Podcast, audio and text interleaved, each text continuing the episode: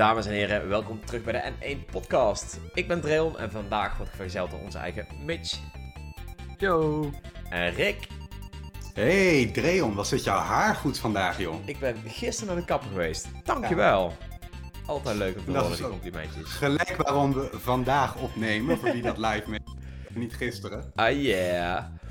Eh, we gaan het vandaag hebben over Metroid Dread. Want Die game is natuurlijk eh, nu officieel uit en eh, ik heb hem flink kapot gespeeld. Jullie allebei niet volgens mij? Of Nee. jawel? Ik, eh. Ik wou dat ik hem flink kapot gespeeld had, maar eh Nou ja, nog laten geen we- tijd. Laten we daar in Nog ieder geval over tijd. hebben zo. Eh, Sora en Smash natuurlijk. Want dat is iets eh, eh, wat ook eh, vorige week volgens mij is aangekondigd. Kingdom Hearts Cloud Edition.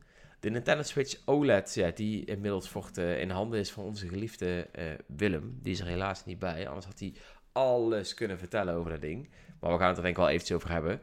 Eh, en en de... ze heeft hem met de hands-on gedaan, toch? Eh, voor Metroid Dread. Sorry? Hey, ja, ik, heb, eh, ik heb een OLED in handen gehad. Ja, ja, ja, hij heeft een hands-on gehad. Ja. Ehm, en Grand Theft Auto, die, eh, die hebben opeens een remaster gekregen. Volgens mij San Andreas, Vice City en 3 uit mijn hoofd. Dus eh, daar gaan we het straks natuurlijk ook nog eventjes over hebben. Dus ik ga zeggen, laten we beginnen jongens. Metroid Dread.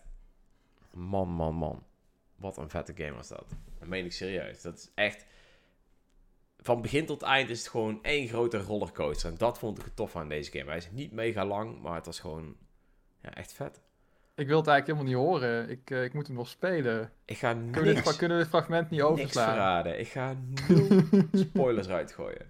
Want, Heb je eh, ook alle trailers eh, ontweken, Mitch? Want eh, die zaten ook eh, flink vol met... eh, Althans heb ik dan begrepen, want ik heb dus ook niet gekeken. eh. Ja, er, er was wel wat, maar ja, het merendeel, echt 80% wat je in die trailers zag, dat heb ik tijdens mijn eerste anderhalf uur bij, eh, bij Nintendo gezien. Ja, dat denk ik Dus ook wat wel. dat betreft eh viel, het, eh, viel het echt wel, eh, wel mee. Ja, er was één boss fight die was eh gespoild. Ja, Maar ja, weet je, dat vond ik niet zo super erg. dat is overigens wel een hele vette bossfight. En ook een hele moeilijke bossfight. Dus dat is wel heel tof. Ehm, nou ja, als we dan toch over bossfights hebben, dat is wel meteen een van de dingen die ik echt heel erg tof vond aan, eh, aan Metroid Dread. Want de bossfights waren ook best wel uitdagend. Ik heb er maar eh, een paar gehad die ik zeg maar in één of twee keer gehaald heb. En de rest heb ik echt wel minimaal vijf keer over moeten doen. Dus dat is echt wel, echt wel tof. Ehm, maar dat niet alleen. Het, het hele spel loopt gewoon zo gestroomlijnd. Gewoon, het, loopt 60 fps en heb volgens mij hier en daar wel frame erop gezien. Maar dat is niet, niet echt iets wat mij is blijven hangen. Dus ja, Ehm, dat is sowieso een dingetje wat ik heel erg tof vond aan die game. Ehm, de bewegingen van Samus zijn ook gewoon echt super lief. Ja, het het voelt gewoon zo goed aan. Hè? En, en, en dat is... Er zijn maar weinig spellen die dat echt goed doen. En eh, Metroid heeft het ook niet altijd even goed gedaan, naar mijn mening. Maar hier voelt het echt perfect. Dat, dat, dat, het springen voelt zo precies aan. Het richten. ehm, ondanks dat je best wel eh, eh, flinke kloppen, eh, knoppencombinaties in moet drukken af en toe, is het wel gewoon allemaal goed te doen. En was het op een of andere manier, voelde het meteen goed aan. Ja, Gewoon een vloeiende ervaring. ja, ja en, en ik heb niet één keer echt zoiets gehad van iets klopt er niet of zo, zeg maar. Op een of andere manier voelde het ook gewoon allemaal perfect. En dat, ja, dat is echt heel tof. Ja, Nou ja, ik dat zei is, het dat is al. lastig, eh, hè?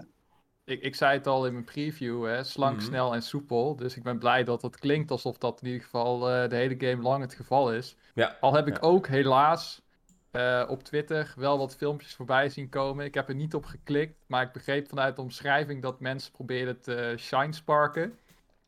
Voor de mensen die niet weten wat dat is, dat is als je heel snel gaat, gaat rennen, dan een sprong doet en dan als het ware een soort van omhoog vliegt. En volgens mij leg ik het nu nog simpeler uit eh, dan, het, eh, dan het is. En het Mhm. blijkt dat je voor een paar upgrades in de game eh, echt best wel ingewikkelde van die Shine Spark manoeuvres moet, moet uitvoeren. En dat gaat best wel hardcore eigenlijk. En dat had ik van tevoren niet per se verwacht, omdat het stuk wat ik speelde van Metroid Dread, het begin zeg maar, was ja, soms wel ja. uitdagend, maar over het algemeen vrij toegankelijk ook gewoon. Dus ik had niet van Nintendo verwacht eh, ja, dat, ze dat, eh, dat ze dat zouden doen nog, eh, nog op het einde. Het voelt een beetje alsof ze weer die oude eh, Metroid dingetjes alsof Mercury Steam, uh, wat natuurlijk niet uh, de, de oorspronkelijke ontwikkelstudio van, van ja. Metroid. Alsof ze wel hebben gezegd van ja, we willen wel die, die oude, die oude ja, skill-based dingen willen we terugbrengen. Dat vind, ik wel, vind ik wel vet om te zien. Ook al heb ik nogmaals niet geklikt, want ik wil niet gespoild worden. ja, alles zijn eigenlijk heel grote complimenten voor Mercury Steam. Hè? Want wat jij ook net zegt, Reon, dat het gewoon zo vloeiend aanvoelt. Dat is zo lastig voor een ontwikkelaar om dat goed te krijgen. Want hè, dat, dat, is zoveel tweakwerk om dat goed te krijgen. Ja. Uh, dat dan ook nog weer hè, die oldschool hardcore elementen op het laatst nog even terugkomen.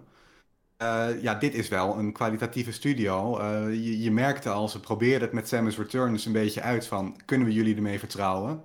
Dat vertrouwen is niet onterecht gebleken, hoor ik dan. Nee, zeker niet. Het is, het is echt het is echt gewoon een, een toffe game. Ik, uh... Het belooft ook veel voor de toekomst nog dan, hè? Want het momentum dat deze game nu heeft in die eerste paar dagen na release, dat is al heel goed. Dus er ja, ik heb uh, wat berichten voorbij zien komen van uh, sales in het Verenigd Koninkrijk. Uh, dat die best wel heel erg goed waren. Ja. Dat ze veel beter waren dan uh, Samus Returns. Volgens mij drie keer zoveel verkocht. Drie tot zes keer. Hangt er een beetje vanaf. De precieze aantallen zijn nog niet bekend. Maar als je zeg maar de, het, het, laagste en de hoogste dingen gaat, dan zit het tussen de drie en zes keer uh, meer uh, verkocht. Het record van Metroid Prime 3 is aan diggelen geslagen in het Verenigd Koninkrijk. Die had daarvoor de beste launch in de serie. Okay. En dat is ook met, met flinke nummers gegaan. Dus die flinke euro of ponden daar, die ze hebben geïnvesteerd in de marketingcampagne, die lijkt ook zijn vruchten af te werpen. Ja. Na 19 jaar lijkt, lijken de sterren weer op een rij te komen staan voor uh, Samus Aran. Ik, uh, ik hoop het. Het, het. het, is gegund, zal ik het zo zeggen. Uh, ja. Zeker met Prime 4 nog ja. ook, hè? Ja, ook. Die zit er ook nog aan te komen. Dit, ja. Als dit momentum doorzet... Nou, het, we hebben vast in kan ieder geval een, grote serie. We hebben vast in ieder geval een mooi voorproefje gehad, weer zeg maar voor de wereld van Metroid. Want Metroid Prime is natuurlijk totaal niet dezelfde game. Uh, want het is natuurlijk een first-person shooter met puzzel-elementen. Um, maar we hebben in ieder geval vast een beetje kunnen proeven van de wereld en van de sfeer. En, en, en ik denk dat Mercury's team die sfeer bijvoorbeeld ook, die zetten ze echt goed neer. Um, de werelden zijn, zijn zo anders. Uh, ieder, ieder gedeelte van de wereld is zeg maar zo anders. En, en er wordt op een hele leuke manier met licht gespeeld en, en ambience. En um, ik denk, ik denk dat, dat, dat ze dat best wel goed te pakken hebben gehad. Hoe dat nou uiteindelijk is uitgewerkt. En het belooft natuurlijk voor, ja, wel iets goed voor Metroid Prime 4. Ik, eh, ik heb er echt zin in. Ik ben heel benieuwd. Heel benieuwd. Ja, de standaarden liggen natuurlijk ook hoog. Hè? Ze hebben de development van uh, Prime 4 gewoon al een keertje uh, helemaal gereboot. Omdat, volgens mij was dat Bandai Namco Singapore ja. die er eerst mee uh, was belast. Volgens mij wel, ja. dat was nooit officieel bevestigd, toch? Ja, nou ja, goed, daarom zeg ik het ook. maar het is in ieder geval nu naar gewoon Retro Studios gegaan. Dus die hebben ja, maar dat, dat zitten er wel echt beetje... op. Ja. Maar dat ja. is ook wel een beetje Metroid Prime traditie. Hè? Dat, dat was bij het eerste deel ook gebeurd. Toen hebben ze er een tijdje aan gewerkt. En toen kwam... Uh, toen waren ze ook nog bezig met vier andere projecten tegelijk. En toen kwam Miyamoto een keertje binnenlopen op een, uh, op een maandagochtend. En die zei, godver, en nu gaan we het anders doen. Die flikkerde de tafel omver. En die haalde de stoelen van, uh, uit zijn eigen auto en zette ze neer. En zeiden van ja, en nu gaan we het op deze manier doen. En uh, die vier andere projecten trouwens, jongens, die cancelen jullie maar. We gaan nu aan Metroid Prime werken en we gaan het zo en zo doen. En, en toen is het uiteindelijk goed gekomen. Ja. Dus die Ja. game heeft ook een hele uh, turbulente ontwikkeling uh, gehad. Ja. Uh, Ja, dus dat Prime sowieso- 4 een relatief turbulente ontwikkeling heeft, is op zich niet per se iets uh, om je direct zorgen om te maken. Uh, al vraag ik me wel nog steeds af, zijweggetje, wat Retro Studios een godsnaam heeft gedaan sinds 2014. Naast een beetje meehelpen met uh, andere Nintendo uh, games, want ze hebben helemaal niks meer uitgebracht, joh. Nee. En dat is de vraag sinds Donkey Kong Country Top- Tropical Freeze. Ja. Zit er gewoon echt de ontwikkeltijd van één volledige game. Gewoon, gewoon niet weten wat ze hebben gedaan. Mhm. En ze lijken nog steeds, in ieder geval intern bij Nintendo, hoog aangeschreven te staan. Dus het zal ook niet zo zijn dat daar echt iets enorm mis lijkt te gaan. Hmm. Dus het is eh, even de vraag. uh, ze hebben natuurlijk wel een foto getweet van een barbecue. dus, uh... ja, ja, prime ribs. Prime Ze hebben Ribs. dus heel- ik denk altijd van, god, zijn jullie daar gewoon al die tijd gewoon aan het barbecue geweest of zo? Ja. Weet je wel, dat, dat Nintendo dan af en toe een keertje langskomt, dat ze dan allemaal heel braaf op een plek gaan zitten, te doen alsof ze aan het typen zijn, weet je wel. Weet je, die Mm. dat toetsenbord laten rammelen. En dan vervolgens zijn ze weer weg, die Japanners, en dan zetten ze de barbecue aan. Dan gaan ze gewoon chillen. Ja, de omstandigheden van de eerste Prime, die waren natuurlijk wel echt slecht. Dus de- de- nog een soort van goedmakertje achteraf, eh, dat ze nu eh, al die tijd kunnen lanterfantelen. Terwijl de helft van het team dat heeft geleden onder die eh, cringe bij Prime 1 al lang weg is daar. Ja, wie weet. Nou ja, eh, er is één ding natuurlijk wel naar buiten gekomen. Dat is die, eh, die chic eh, game concept art. Die Ja, ja, zag een tijdje vet terug eh, gelekt. Zag er heel vet uit. Ja. Ja, Dat eh, mogen ze wat mij betreft, want Nintendo is ook buddy-buddy met eh, Ubisoft natuurlijk. Als ze dat een soort gaan reviven als een crossover met Assassin's Creed. Wie weet. Want ze hebben, want ze hebben met... eh Mits wordt daar eh, niet zo blij Ja, van, een, zie ik. een beetje allergisch voor Assassin's Creed. Ja, oldschool, hè? Niet wat ze nu. eh Weet je, gewoon de vibe. Ook, ik, eh, als er één studio is die, waarvan ik wil dat ze ver weg blijven van iets met chic of iets met welke Nintendo-character dan ook. Behalve eh, Rabbids, dat, dat mogen ze doen. Dat, dat gaat goed. Dat is Star leuk. Fox ook, hè? Star Fox eh, ja, oké, oké. Die, die, die, die B-franchises, die mogen ze hebben, maar ik wil dat Ubisoft met hun Ubisoft-formule ver weg blijft van Zelda, van Metroid, van dat soort games gewoon. Nee, ik, vind het fijn juist aan de Zelda's en Metroids van tegenwoordig, of aan Metroid Prime, dat het juist geen Ubisoft-game is. Met, met checklists en, eh, en, en, en een kaart met duizend miljoen miljard icoontjes erop. En copy-paste sidequest en copy-paste content. En, en, en, een, en een spel van 10 uur oprekken tot een spel van 80 uur. Ja, nee.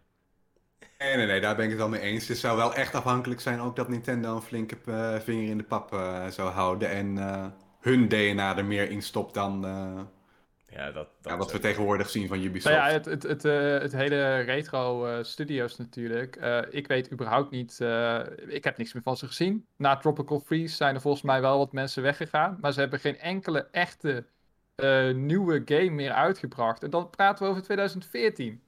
Eerder zelfs, jaar, Eh, eh. Nintendo heeft nog een halfjaartje op Tropical Freeze gezeten. Toen waren ze al gold. Dus dat, is echt gewoon echt meer dan genoeg tijd om... ja, je hebt het over 7 à 8 jaar gewoon geen output.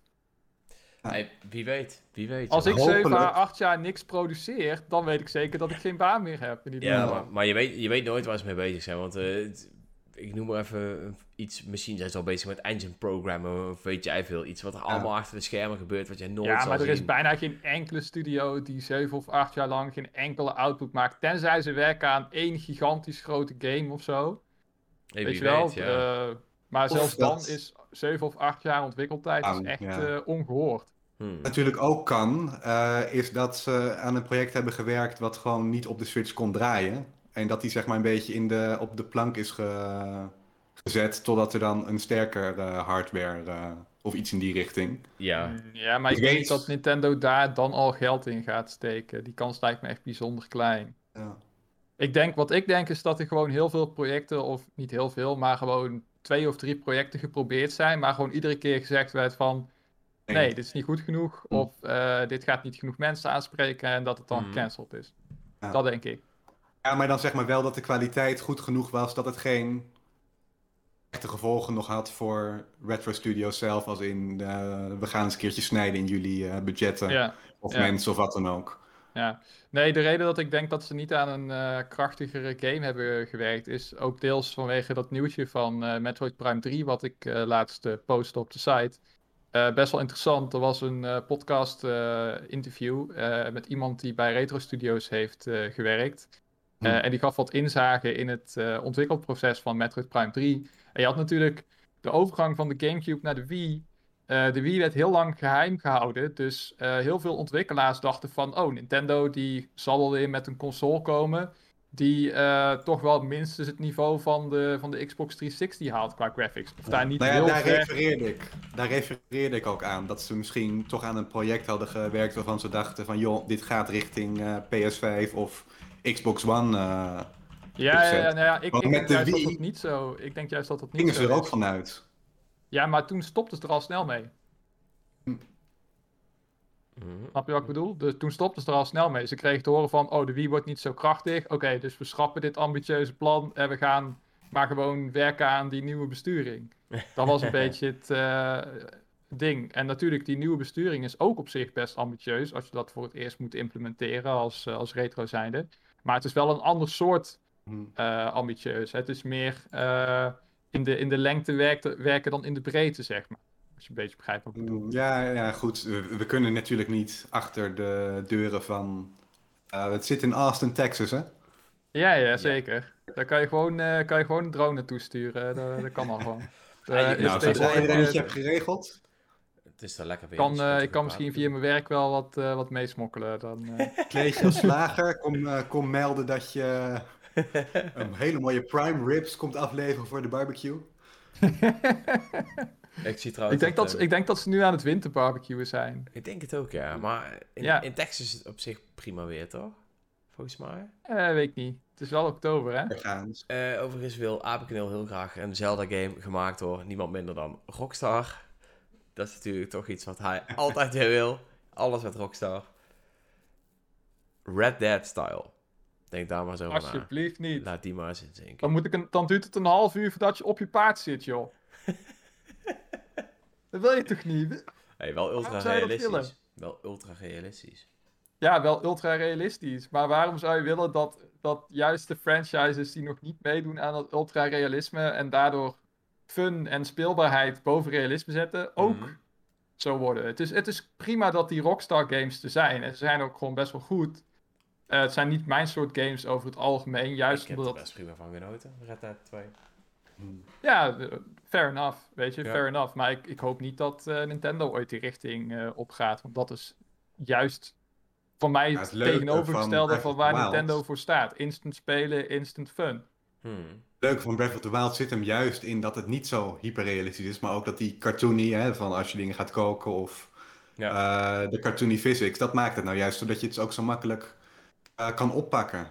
Dus ja, ik snap en heel er goed mensen er bedoelt. zitten ook wel realistische nou ja. dingen in hoor. Bijvoorbeeld als jouw paard, als je de controle loslaat en je loopt op een bos met bomen af, dan ontwijkt je paard gewoon alles. En dat is tof. Ja. Eh, dus dat soort kleine dingetjes mogen de best ingesprinkeld eh, worden. Maar het moet niet ten koste gaan van met name het tempo van de game en het ritme van de game. Dat, dat ja. Just Daar know, zit net- man. Just know, Alphonse. Just know, man. Nintendo zit daar natuurlijk ook heel erg op de nek, hè. ook met Tropical of met eh, Donkey Kong Country. Toen is Miyamoto eens een keertje gegaan. En ja, die demo geloofde die wel, maar eh, hij wilde dat Donkey Kong, eh, als je op het pijltje omlaag drukt, dat hij dan ging blazen op de grond. Omdat Miyamoto dat leuk en fun en speels vond. Dat was zo'n eh, anekdote die uit datzelfde interview eh, En het is gewoon naar voren gebeurd. kwam. Het is gewoon gebeurd. En daarna Ja, is het goed, gelukkig ook weer verwijderd. Als eh, Shigeru het zegt, dan eh, is het geen Ja. vraag, dan is het gewoon een bevel. Hè? Ja, ik ben in ieder geval blij. geeft dat wel aan. Dat is het geeft wel aan hoe erg Nintendo niet op die realistische tour zit gewoon. Dat weten ze, Ja. dat zit niet in hun DNA. Mhm. Ehm, ja, Metroid Dread. Nog heel even vlug, jongens. Geweldige game. Koop hem. Geniet Steun de serie. Steun de serie inderdaad ook nog. Want ik denk dat als Metroid nu een veer in zijn reet krijgt en het verkoopt, dat het gewoon weer iets kan zijn wat weer vaker terug kan komen. En Daar, ja, dat is natuurlijk toch wel iets waar ik in ieder geval persoonlijk heel erg op hoop. Want het is gewoon een geweldige serie die natuurlijk te lang weg geweest is. En een keertje returned is. En verder is een Force, maar daar praten we niet over. Ja, ja. Ja, ik heb wel inderdaad het idee als dit momentum nu doorzet, wat we lijken te horen uit de VK en overal zat hij eh, op nummer 1 in de e-shop. Hmm. Een beetje- Zo'n beetje elke regio. Als dit doorzet, dan krijgt Mercury's team over een maandje te horen van, nou jongens, eh Metroid 6. De, wat, wat zijn jullie daarvoor van plan te doen? Hey, who knows? Zou zomaar kunnen. Zou zomaar zou kunnen. Ik zou, het, eh, ik zou daar niet op, op tegen zijn. eh. dus Nee, ja, het, laat maar komen. het moet wel eh, intuïtief blijven. Hè? Als ze nou iedere keer een nieuwe Metroid eruit pompen, is het ook niet meer leuk. Maar eh, ik denk als, als ze dat op een juiste manier aanpakken. Ja, het moet geen Kijk, jaarlijkse franchise Nee, worden, kijk, maar en, en Is kijk, het ook niet. ik dat denk dat, is het ook niet. ik denk dat Mercury's team, tussen dat is de studio Mercury's team volgens mij in mijn hoofd, In die, Spanje. die, die hebben nu wel een bepaalde formule gevonden waar ze in ieder geval lekker mee kunnen werken. En dat hoeft niet eens per se Metroid te zijn. Het kan alles zijn. Oké, Ja, ik wil trouwens nog heel even reageren op iets wat eh Aapknul eh, zegt. Oké. ook, als, ook al spreekt hij jou aan, Rick, want het begint met ja, maar Rick. Oké, Dus eh, luister ook even mee. Ja, luister maar mee, Rick, want ik... hij zegt mensen willen ook graag terug naar een Zelda in het idee van Twilight Princess. Dat was voor toen ook realistisch. Ben je het daarmee eens?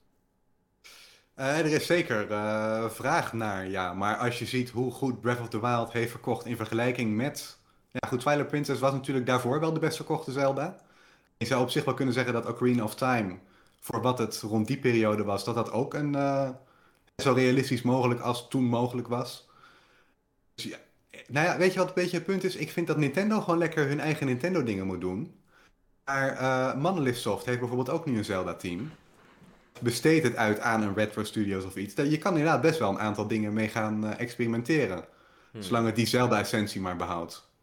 Nou ja, kijk, ik, eh, ik, ik vind vooral het woord realistisch hier eh, opvallend. Want je hebt natuurlijk meerdere soorten realistisch. Ik vind Twilight Princess was voor de tijd alleen in grafische stijl realistisch. En ook alleen realistisch in grafische stijl in vergelijking met Windweker. Wat natuurlijk het contrast was. Want Ja. je had nog steeds gekke personages. Je had nog steeds een fantasywereld. Er is Ja. weinig realistisch aan Twilight Princess. Het steltje is alleen wel wat Wat ziet er wat dan- meer, het was eh, niet cartoony, zo moet je het eigenlijk eerder zeggen. Ja, het was, het was net wat minder cartoony en net wat, eh, wat, wat minder kleurrijk. Maar dat is Mhm. niet meteen realistisch. En dat wil ook niet meteen zeggen dat de gameplay enigszins realistisch is. Want de gameplay in Twilight Princess is totaal niet realistisch. het paard is zo, zo dom als het achtereind van een varken. Eh, de, de Breath of the Wild mag er dan meer cartoony uitzien. Maar de eh, gameplay daar is veel realistischer met physics en met reacties en met personages. Dan eh, Twilight Princess ooit geweest is. Ook voor die Ja. tijd. Want toen in de tijd van Twilight Princess begon de Xbox 360 en de PC. Die hadden toen games als Gears of War en echt eh, Call of waren, Duty en whatever, realisme. weet je wel. Ja. En die games die waren ook niet 100% realistisch, maar die Hmm. waren al wel eh, ook qua gameplay wat logger en wat trager. En probeerden meer de werkelijkheid te benaderen dan eh, Twilight Princess. Want het idee van Twilight Princess was nooit om de werkelijkheid te benaderen. Het idee van Twilight Princess was gewoon, we willen weer een duistere tussen haakjes Zelda game.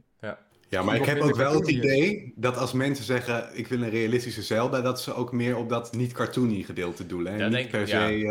eh, Op de gameplay, zo. ja, Ja. precies. Ja, Ja. En niet daarvan, als ik op een paard ga eh, of ik wil eh, een, een potion maken, dat ik echt een half uurtje sta te roeren met mijn Joy, eh, Joy-Con om eh, weet ik veel wat. eh.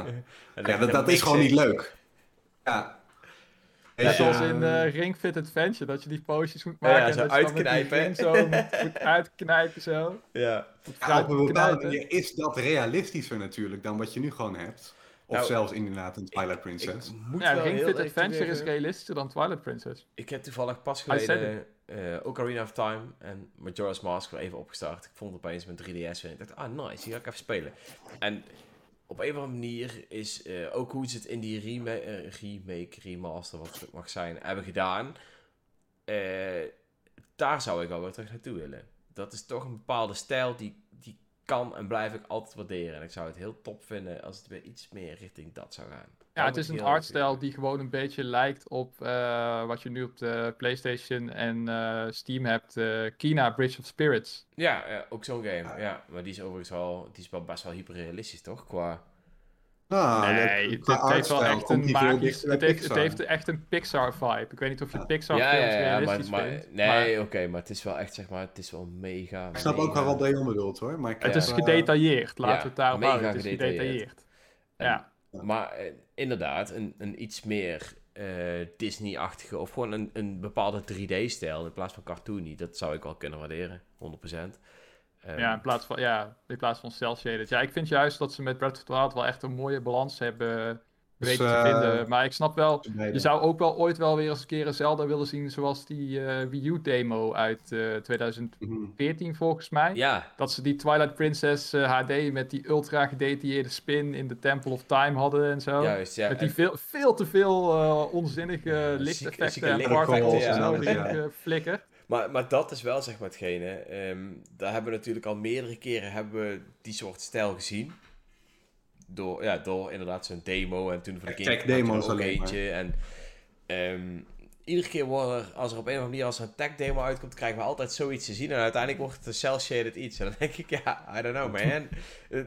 Eh, blijkbaar, Ah, blijkbaar denken ze van, Gebeurt- dit, twee, keer, twee keer gebeurt dat. Ja, Ja, Eén keer op Space World eh, 2000 Ja, met, eh met die fight Ganon en, eh, en, eh, met, eh, ja. Tegen Link. En één keer met, eh, met ja, kregen we later de Wind Waker HD. Ja, en, nou op zich, eh, dat is allemaal leuk en aardig. Maar ik, kijk, je, eh, op een of andere manier denken ze, dit valt eruit te halen. En uiteindelijk blijkt dat niet zo te zijn of zo. Of, of hoe het dan Ik uiteindelijk denk dat het gewoon een keuze is hoor. Want Nou, ik- Nou, het is, gewoon, het is gewoon lekker maken. Het is gewoon Ja. lekker maken, een beetje hype creëren. Ik bedoel, wat hadden ze nou die, eh, voor de Wii U, die eh, E3? Helemaal niks. Dus dan wil je Nee. toch een klein beetje zo... Ja, wat gaan we doen? Nintendo Land nog een keer showen met dat vuurwerk? Of gewoon even de fans een bot toewerpen met van... hey, weet je hoe Zelda er ook uit kan zien op de Wii U?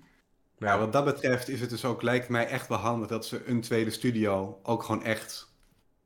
Neem Monolith Soft, die hebben al geholpen met Breath of the Wild. Die hebben nu een eigen Zelda-team, dat ze die ook gewoon eens een keertje zeggen... Probeer het maar en misschien doe je iets anders. Want je ziet nu, Breath of the Wild kost al zeven jaar. Het vervolg, dat is eigenlijk gewoon gebruik zou moeten maken van dezelfde engine en assets... mhm. Daar wachten we nu ook al iets van eh vijf, zes jaar op. Dus het, is, het moet niet een jaarlijke, jaarlijkse game worden. Maar het kan best wel een tweede team gebruiken dat er net even wat minder tijd tussen zit. ja. Ik, eh, Daar kun je dan met dat tweede team kun je gaan experimenteren. Want eh, het team onder eh Aonuma, die doet hun ding. En je kan, het kan misschien niet helemaal je, je, je voorkeur zijn. mhm. Maar het werkt ik, wel. ik, zou het, ik, zou het, ik zou het tof vinden als dat tweede team zou werken aan een 2D eh, Zelda.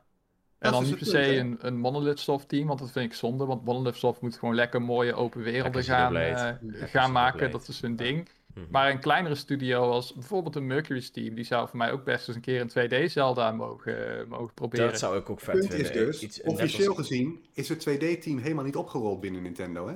Het 2D Zelda-team, dat heeft Anuma meerdere keren bevestigd, die werkt gewoon nog ergens aan.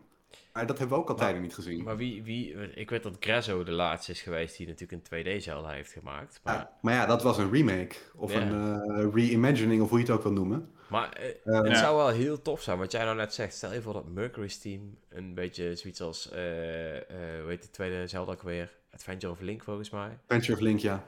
Ehm, dat ze zoiets zouden klopt, maken. want dan het is natuurlijk ook een sidescroller. Ja, dat was bijvoorbeeld de sidescroll. En, en ondanks dat die game natuurlijk ook heel veel dingen niet goed deed, deed het ook een paar dingen wel goed. En als je dat met de...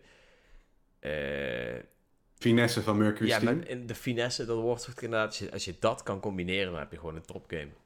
100%.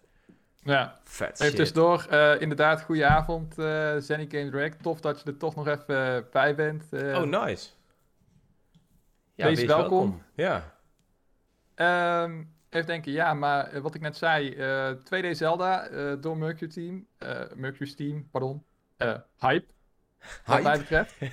Ehm, maar eh, 2D Zelda is wel interessant, want wanneer was de laatste nieuwe 2D Zelda? Dan moeten we terug naar Was die op 2013, de- toch? 3DS, Triforce Heroes geloof Ja, ik. nee, die tellen we niet mee. Eh fuck dat. Ja, dat is maar- de Dan is, dan is dat is de Federation Force van, eh, van Zelda. Man, wat was dat een teleurstellende E3 zeg. Ik- Heb je het Metroid en een Zelda game. En dan krijg je Federation Force en Ja. Triforce Heroes. Wat En- gewoon ik beide vond gewoon... het idee achter Federation Force nog niet eens zo heel slecht, maar het was gewoon in Ja, ik wel. uitvoering en in timing. Ik wel. Waarom had zou, je echt een een spin-off moeten team-based, zijn. waarom zou je een team-based shooter maken van Metroid en dan ook nog de fucking Galactic Federation in de hoofdrol stoppen? Echt die naamloze soldaten die niemand een ene flikker interesseert. Hmm.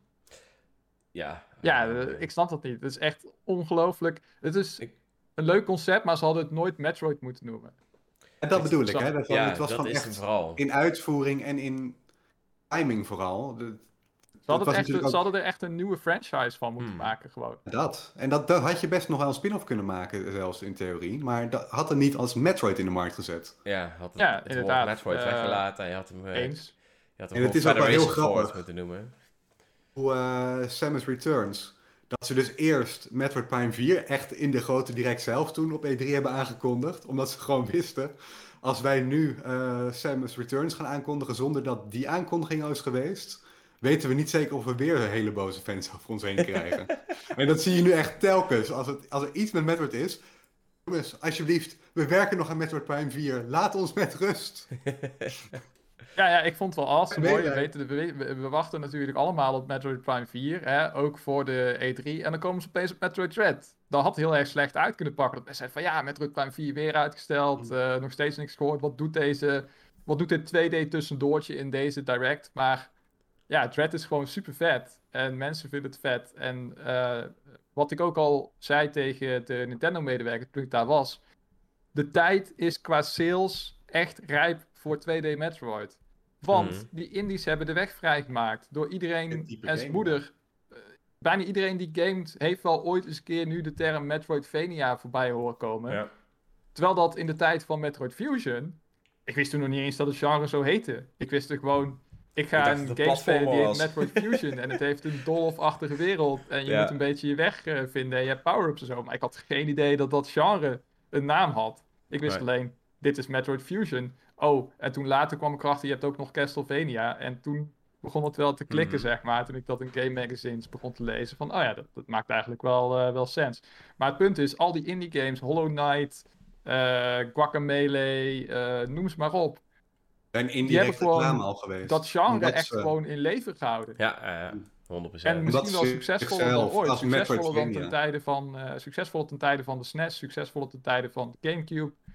Het is echt hot. En nu Mhm. komt dus de koning, of beter gezegd de koningin, Koningin, hè? Ja. komt weer om de hoek. Met een game die er gewoon super vet uitziet en super soepel eh, bestuurt. Ja. Om echt. eh, en ook een beetje die cinematic flair heeft die dat soort games, indie games vaak wel missen. Ehm, ja, gouden, gouden combi, gewoon gouden moment. Ja, tof. Ehm, nog heel even vlug, want ik zie dat Game Direct nog zegt eh, eh, dat, dat ze na Metroid Dread en Samus Returns eigenlijk wel bijna alles in goud veranderen. Maar ze hebben natuurlijk ook die Castlevania game gemaakt. En hij vroeg, was die niet pijnlijk oké? Maar volgens mij was het wel een oké game. Maar waren er nog een hoop dingen natuurlijk die ze nog konden verbeteren. Maar ik denk dat het ze juist... zo'n zo'n zesje A7 maar game ik, ik, of ik zo? denk, ik denk eh. wel dat, dat, dat ze met die game natuurlijk een bepaald opstapje gemaakt hebben van oké, we hebben dit geprobeerd, dit is verkeerd gegaan, oké, dan gaan we nu dit proberen. En daar hebben ze natuurlijk met Samus Returns gedaan, door bijvoorbeeld die counter erin te stoppen en eh, al die dingen. Toen dacht ze, oh, dit, dit begint al ergens op te lijken, want die game was volgens mij best prima beoorde- beoordeeld toen. Eh, en ik denk dat ze nu juist gewoon de perfecte formule hebben gevonden, zeg maar. Van oké, eh, we hebben een beetje meer van dit nodig, hè. de game moet iets sneller zijn. We, hebben, eh, we pro- proberen iets meer atmosfeer te maken. Dan kunnen we natuurlijk ook nou een iets sterker systeem hebben. En ik denk juist dat dat eh, geholpen heeft. Het is eh. een beetje, het is een beetje van eh, hoe je begint als je Mario Maker speelt. Hè? Dan heb Ja. je je level gemaakt. Dan denk je van, oh, dit is echt een fantastisch level. Dan gooi je vol zelfvertrouwen online. En dan zie je dat iedereen doodgaat voor de, voor de eerste helft. en allemaal mensen je niet begrijpen. En denken van, huh, waar moet ik heen? Eh, dit, dat. Ja. Dan ga je weer een beetje tweaken. En dan maak je iets beters. En uiteindelijk maak je dan echt iets vets. Wat, Ja. wat veel mensen gewoon wilden spelen. Waarvan ze denken van, oh, dat is eigenlijk Nice. best wel een goede maker. Die hebben best wel talent. Ja, ja dat is. En in vergelijking met de, de Castlevania games, nu zit Nintendo er als en mentor en ze geven je de kans om het te polishen. Ja. Dat is echt niet bij elke andere. eh, Want het is gewoon een third party die zichzelf uitvuurt eigenlijk aan uitgevers. Hè? Ja. En Nintendo staat wat dat betreft wel onbekend. Wij willen die Nintendo polish, dus nou ja, ga maar een paar maanden er nog aan eh, schaven. Ja. Ik denk dat dat ook wel heeft meegespeeld met die ene Castlevania game die niet zo goed is ontvangen. Eh, dat ze die kans gewoon niet hebben gehad. Ja, ja, Ja, zeker. de, de pointers die Nintendo. En het was, eh, hoe heet die kerel van eh, Nintendo die op de Metroid-serie zit? Eh Kensuke Tanabe volgens mij. Ja, nou goed, in ieder geval diezelfde kerel die het al die andere series ook heeft, eh, andere delen ook gewoon heeft gedaan. Die heeft ze hier nu ook eh, nog pointers gegeven. Ja, Ik alleen dat je dat zat ook wel terug ziet. Sakamoto is er volgens mij niet bij betrokken geweest. Dat is de echte geestelijk vader van, eh, van Metroid. Maar, Maar die joh, is sinds, eh, sinds Ja. Other M is die heel erg eh, afgegaan, eh, een beetje. Dus. ik ga nu even Ja. als eh podcastvoorzitter ingrijpen. We gaan door naar Mhm. de volgende, want we zijn namelijk al een half uur aan het lullen over Metroid. Ik zou er nog uren over door willen lullen, maar... Jij we begon erover. naar de volgende. Zeker begon ik erover. Ja. Niet wetende dat het een half uur ging duren. Ehm Sora en Smash, dat is natuurlijk ook wel een hele belangrijke die, eh, die vorige week voorbij is gekomen. Die moeten we natuurlijk gewoon even behandelen. Allereerst, Mitch, jij bent natuurlijk onze Super Smash eh, guy. Wat vind je er nou uiteindelijk van? Wat een teleurstelling. Ik dacht aan zoveel characters toen ik die trailer zag. Die Eens. trailer was echt fantastisch, by the way. Die opbouw, dat Ja. iedereen weer in trophies veranderde. En die smash zon die zo langzaam uitdooft. En die throwback naar de eerste trailer. En dat ze dan stuk voor stuk weer tot leven komen. Dat er zo'n vuur gaat branden, zo fantastisch. Maar toen Dat dat vuur ging branden, goed, dacht hè? ik... Sorry, wat zei je? Die trailers die doen ze altijd fantastisch bij eh Ja, die doen ze Ja, altijd ja. fantastisch. Maar Ja. deze was misschien nog wel extra vet. Totdat... Eh, en ik dacht heel eventjes dat er iemand uit Dark Souls zou komen. Of, eh, Vaak ook horen langskomen online. ja. Ja, dus. En toen kwam, of misschien toch nog Master Chief op de een of andere manier. Dat was mijn eh, nummer één eh, wens. Maar nee, het, het is weer zo'n. Het is weer zo'n zo'n Japanse character met zo'n inwisselbaar kapsel. En, en ja, ik weet niet. Het is gewoon, ik vond het gewoon Nou, jammer. Het deed me gewoon denken. Ik kreeg mijn eerste gedachte was weer een swordfighter. En ja, deze keer heeft hij een sleutel als zwaard. Maar ik had het gewoon echt vet gevonden als er weer echt gewoon een, een keer een leuke eh, westerse representative eh, zou komen. Want die Japanse swordboys, die ken ik nou wel. En dat was een beetje mijn algemene eh, tendens, in ieder geval als eerste reactie. Ik weet niet hoe jullie daarover denken. Nou, kijk, Ja. natuurlijk, eh, we weten wel dat, dat, dat, dat Sora natuurlijk wel een erg geliefd karakter is. Ik, eh, Veel gevraagd. Ja, ik, ik zelf ben natuurlijk wel echt groot fan van de Kingdom Hearts serie. Het enige wat ik wel heel erg vond is... Je ziet die trailer en je ziet Sora daar vliegen. En eigenlijk mis je twee personages om, hem heen, om hem heen. En dan denk ik, ja... Sora is niet compleet, vind ik, zonder Donald en Goofy. En dan gaat het nog niet eens per se om Mickey, maar dat, dat miste ik heel erg. Dan dacht ik, ja... Ik snap Ja, dat, dat was niet- ik snap dat het rechte, niet dat kan. was rechte technisch Ja, gewoon. ik snap dat de rechten technisch niet kan, maar Sora is voor mij niet compleet. Nou, eigenlijk Disney er niet bij zit. Het klinkt heel dom, maar dat is. eh, voor mij voelt het een beetje halve bak omdat ze niet anders kunnen. En dat vind ik heel erg jammer, want Sora vind ik een heel tof personage, maar. Ja, Disney is ook wel heel paranoïde over geworden in de loop der jaren. ja, want eh, en dat weet ik ook. in, de, in de Disneyland parken hadden ze dus voor speciale events kostuums voor de karakters van eh, Donald en Goofy. Hun Kingdom, Kingdom Hearts outfits Mhm. gemaakt. Die zijn dus nu gewoon al jaren in de ban. Ze willen gewoon niet dat dat geweld, videogames, hoe eng, Ja. met Donald en Goofy wordt ge- gelinkt. Hmm. Ik, Sora, die hebben ze één keer geloof ik in de parken gehad. En die Keyblade, die mocht absoluut niet als wapen worden dat het maar op leek. ja. Disney heeft daar gewoon een ding Ja. mee. En het is jammer, maar je krijgt het niet anders. Nee, nee, nee. En, en dat begrijp ik ook. Maar dan denk ik bij mezelf wel van dan had ik liever een karakter gehad die volledig tot zijn recht kwam. En deze is nu eigenlijk van ja, iedereen wil het, dus we doen het. Maar eigenlijk kunnen we toch net niet ervan maken wat iedereen ervan verwacht had. Tenminste, niet wat ik ervan verwacht had. Ik, ben, ik spreek niet voor iedereen, maar... ehm, al, al was het maar dat ze een cameo hadden in de Final Smash van hem. Dat, dat was voor veel mensen Ja. al genoeg geweest. Ik bedoel, eh, ze, eh, ze, mochten, eh, ze mochten nog net een sleuteltje laten, of een sleutelhangertje Die laten zien. Ja. En wie weet wat ze daar allemaal voor, voor gezeik van krijgen. ja, dus snap je? Dat, dat vond ik zelf wel heel erg jammer. Voor mij voelt het nou net niet compleet, terwijl ik Sora wel echt een geweldig personage vind. Ja. Ik heb vooral genoten van alle reaction video's online. Ik, eh, echt die mensen die echt beginnen te janken op de, of... eh, nou ja, je ziet de camera soms zelfs vallen omdat ze zo in het rond eh, springen uit eh, Ja, emotie. ja, Dat, ja. dat vind ik altijd leuk om te zien. Dat is altijd leuk voor de mensen die dan, zeker nu deze laatste keer, de allerlaatste kans, dat ze hem dan toch hebben die ze graag wilden. ja eh, 100%. Ja, daar, daar, sluit ik me, daar sluit ik me wel bij aan hoor. Ik bedoel, eh, ik, ik, ik gun het de mensen die eh, Sora willen. wat mij betreft eh, is het, ja, ik weet niet. Ik vind nog steeds geen boeiende character. Gameplay zag er wel oké uit. Met die spells en zo. Dat ik denk van, oh ja, misschien wel leuk. Eentje zag er wel echt leuk uit om te spammen. Dus dat is altijd mooi als je met vrienden een beetje die character gaat uitproberen. En dan elkaar een beetje gaat kutten en zo, weet je wel. Ehm, maar ja, leuk voor de fans. eh, die dat echt, echt, echt heel graag wilden. Want ze zijn er wel. En het zijn er meer dan ik vooraf dacht, moet ik zeggen. Ja, Dus, eh, eh, Sora ja, had veel, wel veel succes met je, met je anime eh, Swordboy. die enquête die eh, in 2012 geloof ik voor de Wii U en 3DS, eh, hè, wel, welk DLC-character eh, moeten we toevoegen, die is wel door Sora gewonnen. Ja, ja. Dat was in eerste instantie natuurlijk Bayonetta ge- gekroond als zijnde de winnaar die we voor elkaar kunnen krijgen. Als, de, als het ze dan toch lukt, hè, het is wel de cirkel is nu wel rond. Wat Nee, de betreft. cirkel is pas rond als eh, CJ uit Grand Theft Auto eh, in Smash komt. nou, ik heb hem al eh, voor je opgegooid. Thanks, thanks. Ja, want inderdaad. Uh, zegt, het is dan geen CJ, maar ja, als je nagaat dat Sora van Disney is, en eh, dat is overigens niet waar, Sora is niet van Disney, maar van Square Enix. Het is niet heel moeilijk te onderhandelen is voor ze. Eh, hij is best tevreden met Sora, zegt hij. En Zenny Game Direct Ja, vindt dat, heel jammer dat goed Let It Go uit Frozen dat jij het best eh, tevreden bent. Eh Zenny Game Direct zegt ook nog, en geen Let It Go uit Frozen als Ja. eh, stage muziek. Dan Oké, heb ik ik zal je nu... nieuws. Want Frozen zit wel in, eh, wat is die, die shovelware game die di- dit jaar nog uitkomt? Disney's Magical World Enchanted Edition 2 of iets in die richting. Oh, yeah. Daar kun je helemaal naar Arendelle, je hele hart los zingen. Oké, nou, ik ga dat sowieso niet doen. Ehm, Nee, Ik zag ook dat maar er bij eh, ons, eh, nog wat, wat ik nog wilde de zeggen, eh Sandy Game Direct.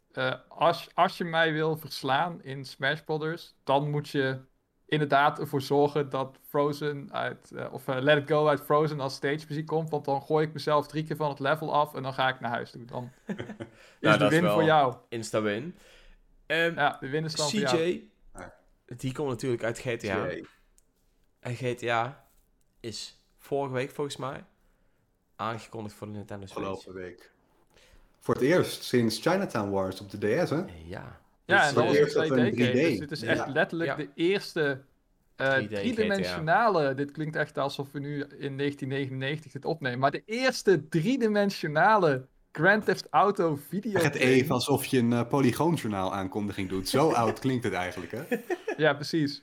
Het Komt eerst in drie dimensies. Moet eventjes eh, een oude radiostem opzetten. Nee? Maar die komt dus naar de Switch, naar de Nintendo. Ja, je kan dadelijk GTA spelen, hoeren in elkaar knuppelen met dildo's op je Nintendo Switch. Yeah! Nou, Dat had je eerlijk dus zijn. toch niet gedacht? ehm, De reputatie die Nintendo voor zichzelf had over wat staan wij toe op onze platformen. ja, dat, daar zijn ze al een tijdje mee eh Ja. over Ja, maar toch. Ik weet niet of je ooit eens een keer op de e-shop hebt gekeken, maar er staan ook echt een paar van die Nee, rare, tuurlijk. Maar, rare dating sims tussen dat ik denk van, oh, is dit op de nou, en Nintendo zelfs in het direct toen, hè? Een of ander soort husbando, of hoe heette die game? Oh ja, die had je ook nog, ja. Een soort van... eh, Ik ook eh, dacht van, waarom stop- stoppen jullie dit in het direct, jongens? Ja, blijkbaar is er eh, toch wel eh, ja, Ja. animo voor. Ehm, nou ja, GTA. Ik, ik ben wel heel benieuwd natuurlijk hoe gaat het er uiteindelijk uitzien. Is het gewoon, gewoon letterlijk de oude game eh, te spelen op eh, eh, 1080p en that's it? Of ja, gaan ze er toch iets aan doen? Eh, volgens, mij komt hier alles uit. Ja? Die had dat gerucht de wereld ingeholpen en nou ja, dat is dus kennelijk waar gebleken. Mhm. Eh, zou het wel zo dicht mogelijk bij de originele ervaring moeten zijn, want het is een anniversary game. ja, dus oké. Vanwege de 20ste verjaardag. Het Hij zou wel door een eh, studio opnieuw, gedaan eh, opnieuw gebouwd, eh, begrijp ik. Ja, volgens Ah, mij, ja, maar- volgens mij wilden ze vooral iets doen aan, aan de besturing van de auto's en zo, zoals ik het begrepen had. Omdat er natuurlijk, eh, als je eraan terugdenkt, ook gewoon echt hels was. Ja. Ja, dus laten we hopen dat daar in ieder geval iets verandert. En die helikopters al helemaal, want er zit natuurlijk in GTA Vice City... Laten we, laten we dat hopen alles dat ze die, eh, dat ze die trein uit, eh, uit San Andreas, dat ze die trager hebben gemaakt. All you had to do was follow the damn train, CJ. Oh, ik zie ook dat Sandy Game Direct nu zegt dat ehm, vandaag Boebel Hentai is aangekondigd voor de Switch. Dus als we het weer gaan hebben over games die inderdaad voor toegelaten worden op de Nintendo Switch. Ja, het gaat best ver dus. Wat voor hentai game? Boebel Hentai heet de game. Die gaan ik hoor, ik hoor alleen eh, maar Goti. Ik zou even googlen en dan... eh I don't know, Ja, man. het, heet Google, het heet Google Hentai. Nee, Boebel. Ik ga het wel meteen eventjes, zo, eventjes googlen. Staat vanaf nu altijd in mijn search engine. Die wordt, die wordt natuurlijk goed gewoon dat dit gereviewd. zonder beeld is, hè, Het, Dreon. het is op Steam in ieder geval ook, dus... eh Oh, je moet inloggen om deze inhoud te bekijken. Nou, alsjeblieft. Goh, Kijk deze man nou even hier zo'n titel? live zijn research doen, hè. Oké, dit is gewoon... Ken jullie eh eh, Bubble Bobble, die game? Dat je met zo'n... eh, met twee van die dinosaurussen moet je van die, eh, van die belletjes schieten. En dan moet je al die kleuren matchen en dan vallen ze naar beneden. Oh, Het ja, is dus- ja. Het is dus zo'n game. Wel Dus met het, het is hentai. Bubble Bobble met tieten. Zijn Ja, de je bobbetjes wel. ook tieten dan? Of? Eh, nee, het is gewoon de achtergrond. En die speel je Ah, dan weg en dan heb je een mooie plaatje op de achtergrond. Nou, Oh. thanks voor, echt een voor game die die mooie nieuws. Hoezo weet jij eigenlijk dat die game vandaag is aangekondigd? En zo snel ook. En heb je hem al in bezit? En is hij leuk? Wil jij hem reviewen, Vraag Mitch? dit voor, Dreon vraagt dit voor een vriend. Ja, wil je deze game Je reviewen? vriend Mitch? heet Mitch. Ik ja, durf het niet zelf en die wil hem heel graag reviewen. nee, maar... ehm waar waren we? GTA. Ik GTA. beroep me op mijn zwijgrecht, zegt hij. nice. Nee, maar... ehm, ja, Nou, heel veel ben- plezier ermee, jongen. Geniet ik- ervan.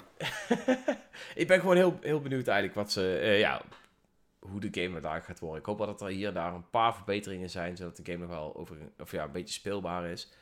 Ehm, anders ga ik hem waarschijnlijk niet spelen. Is wel in een moderne engine opgebouwd, hè, volgens diezelfde geruchten. Ah, Oké, nou, dat is al een... En het probeert te benaderen wat het was, maar wel gewoon met moderne... eh, Ook de user interface is volgens mij overhoop gegooid. Oké, Op een nieuwe manier. Wel een beetje qua esthetische stijl dat ze het in de buurt proberen te houden. Cheat Nog steeds, dit is volgens... eh, dat zeiden die geruchten niet. En sowieso is dit Oh. allemaal nog niet bevestigd. Dus dat wil ik nog even wel benadrukken. Heel Eh, goed, ja. Heel goed. Heel goed benaderd. Ehm, ik hoop eigenlijk vooral op twee dingen. Nou, eh, waarvan ik één redelijk wat hoop heb en de andere twee eigenlijk nul hoop. Eh, de eerste is eigenlijk simpel. Ehm, een instant retry voor iedere missie. oh ja, Eh, en ja. dat je niet dus iedere keer terug moet rijden, missie moet aannemen en dan weer terug moet rijden naar de missieplek. Want dat is echt, Dat was echt een hel, ja. echt irritant, niet normaal. Eh, dus dat. Eh, dus daar heb ik op zich redelijk wel wat hoop op, want volgens mij had GTA 5 dat ook. Ja. Ja, want dat vond ik een goede, goede verbetering. Eh, tweede ding, dat ik niet als idioot op de B-knop moet rammen om verdomme fatsoenlijk snel te rennen. ja. Dat, hou daarmee op, alsjeblieft. Stop het, Rockstar. Doe, doe het niet. We hebben een analoge stick. Je kan desnoods een schouderknop inhouden of zo, whatever. Maar laat me Of niet gewoon die bekerknop inhouden. 300 keer op die knop rammen. Hmm. Iedere keer als ik een sprintje wil trekken. Fuck off. Ja, maar dat is, dat is realistisch, eh, Mitch. Nee, dat is niet realistisch. Als je aan het rennen bent voor de politie, dan, dan, dan druk je toch ook niet eh 400 keer op je navel om sneller te gaan. Oh, ik dacht, ik vind ik dat dacht een hele leuke vergelijking. ik dacht juist dat dat de secret was, maar daar heb ik dus verkeerd Oh. begrepen. Maar daarom, daarom heb je ook in de cel gezeten, Dreon. Ah. Dat is dus de reden. Fuck. Ja. Maar laten we, je, laten we je criminele verleden hier wel even buiten laten. Want we moeten dit wel voor alle leeftijden Ja. houden. Nadat we net het zeer kindvriendelijke Boebel Hentai besproken hebben. Oh man, man, man. Hey, Maar dat was weer de schuld van Zenny Game Direct. Dus we hebben meer criminele... De chat bepaalt natuurlijk ook wel een beetje waar wij het over gaan hebben, dus we willen je daar erg voor bedanken. Hey, Dat de is zeker Nintendo waar. Switch OLED, jongens. Eh, het is jammer natuurlijk dat eh, Willem er niet bij is, want die heeft hem. Hij heeft een unboxing video gedaan. Ehm, weet je wat het een beetje is met het apparaat? Ik heb nou natuurlijk de afgelopen week heel veel voorbij zien komen. En ik heb, ik heb denk ik wel tien keer bij mezelf gedacht van... Misschien moet ik hem toch maar eens halen. Hij ziet er wel echt heel vet uit. is mooi qua design vooral, hè? Ja, hij is qua design heel mooi, maar het beeld is natuurlijk ook, als je ze naast elkaar houdt, Mm. ook echt wel een stuk mooier. En eh, ik heb, ik heb natuurlijk een OLED-tv, dus ik, ik weet ook gewoon echt wel wat het verschil is. Het is gewoon echt een stuk mooier. Vooral donkere kleuren zijn ook gewoon echt donker. Ehm, maar dan, ja, bedenk Denk ik je, me daarna ik zit van- helemaal niet vaak op handheld Nee, mode. ja, dan, dan bedenk je me, ik heb een OLED-tv. En dat is heel tof. En ik heb natuurlijk een Nintendo Switch Lite. En die heb ik gekocht omdat ik eigenlijk eh handheld modus een beetje eh, compact wil De houden. En op, eh, en- ja. ik gebruik ook altijd mijn Nintendo Switch Lite in plaats van mijn gewone Nintendo Switch om handheld te spelen. Het is echt maar zelden dat ik denk van, oh, ik pak mijn Nintendo Switch. En ik, dat doe ik eigenlijk alleen maar als mijn vriendin tegen mij zegt van, Dreel, mag ik even tv kijken? En dan denk ik, ja, ik zoek het niet naar boven te lopen van mijn Nintendo Switch Lite. Dus dan pak ik me gewoon. Dat is echt de enige reden dat ik hem dan pak. Hm. Dus, ja, Jongen, jongen, jongen. Ik, hoor, ik, hoor, ik heb volgens mij nog nooit zoveel Eerste Wereldproblemen in één verhaal gehoord. Oh, dan moet ik mijn tweede Switch pakken. Die helemaal naar boven. ligt. Dan moet ik gewoon een trap op. Want mijn knappe vriendin naast me op de bank, die wil graag televisie kijken op ons dure OLED-tv. Och, och, och, wat heb ik het toch godverdomme zwaar. wat een zwaar leven. Er is een Giro 555 rekening geopend voor Dreon. Ja. Dus alsjeblieft, jongens, help me. Nee, maar eh, het, het is wel, hoe moet ik het zeggen? Ehm, ik, zou, ja, ik gebruik hem nooit in handheld modus. Dus waarom zou ik dan een Nintendo Switch OLED pakken?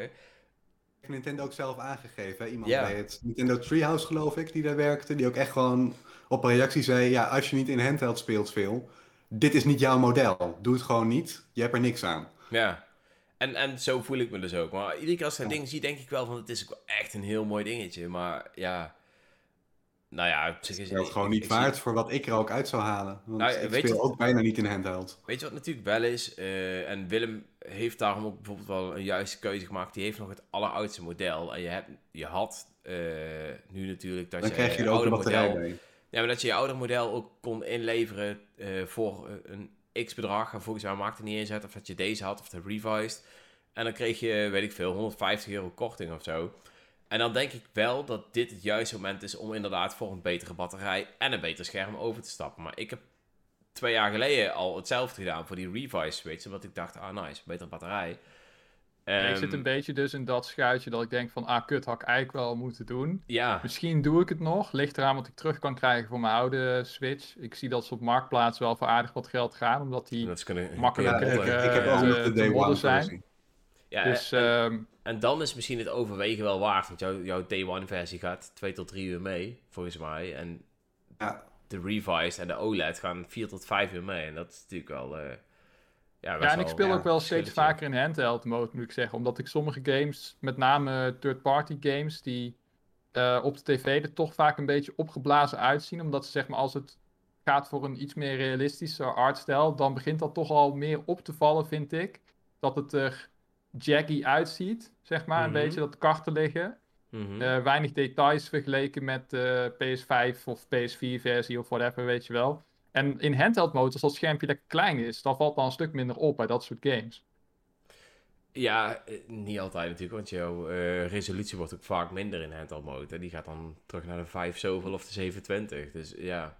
Ja, wel, maar zelfs als het 27 is, dan, ik weet niet, het, het ziet er toch op de een of andere manier eh, beter uit bij mij dan wanneer het opgeblazen is op mijn tv. In het geval van games die ik nu speel, bijvoorbeeld Darksiders 3, ziet er echt wel beter uit in, eh, in handheld mode, vind ik dan, Mhm. dan eh, opgeblazen op mijn, eh, op mijn tv. Want dan merk je gewoon veel meer dat je gewoon details mist die Ja. je wel ja, gewoon hebt bij de andere consoles. mhm. Oké. Ook geen eh framerate drops in eh, handheld modus, want dat heb ik nog wel eens bij een paar games. eh, Die dat heb je bij, dat, dat heb je bij Darksiders 3, zowel docked als handheld. Dus Ja, dat nou ja, betreft dat maakt het niet uit. Ja. Ja, dat maakt echt niks, eh, niks uit.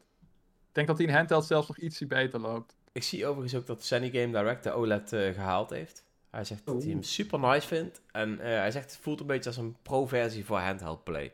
En ik denk inderdaad dat dat wel voelt als een significant Ik denk dat dat de perfecte omschrijving Ja. is. Zo is je ook in de markt eigenlijk gezet, hè? Ja, en, en dat is ook prima. Hè? Want eh, inderdaad, als jij eh, minimaal 50% eh, van de tijd handheld mode speelt, ja, why the fuck not? Dan is het echt wel waard hoor. Ja, zeker. Ja, ik speel denk ik 10% Maar, van de tijd handheld modus. Nou, als je vooral op je tv zit, ja, dan had je in deze toch liever die eh, 4K-output willen zien ook nog. Ja, kijk, en... Die overigens eh, wel 4K-ready is, hè, de dock, Ja. bleek nu. Ze hebben hem uit elkaar gehaald. eh, ge- gescreend welke onderdelen zitten erin. Eh, de bijgeleverde HDMI-kabel is volgens mij ook gewoon eh, 4K ready. Dat was bij de standaard modellen ook niet het geval. Maar bij Revised wel al, toch? Of niet? Eh, geen idee. In ieder geval, de eerste launch day die was maar 1.4 en dit is nu echt een 2.0 eh, Oké. kabel. Maar ja, dat kan natuurlijk gewoon net zo goed zijn. Nintendo kijkt gewoon wat er nu dan het meest beschikbaar is en niet wat zij willen aanbieden. Waarschijnlijk scheelt het ook niks in prijs, yo. Daarom.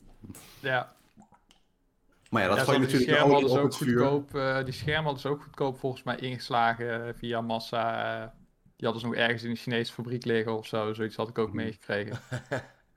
ik weet niet in hoeverre dat waar is hoor, maar eh, het zou me niks verbazen als ze, dat, eh, als ze een goede deal konden krijgen. En Nintendo is het enige van de drie eh, consolemakers die eigenlijk gewoon geen verlies wil leiden standaard op hun eh, Ja. hardware. Hè? Dus eh, ja, het klinkt wel als iets wat Nintendo zou doen.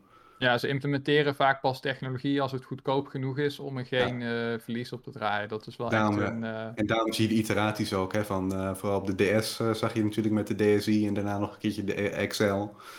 3DS, Hmm. verhaal. Ja, en ze Ja, flikken iedere keer hetzelfde trucje met die, eh, met die bezels.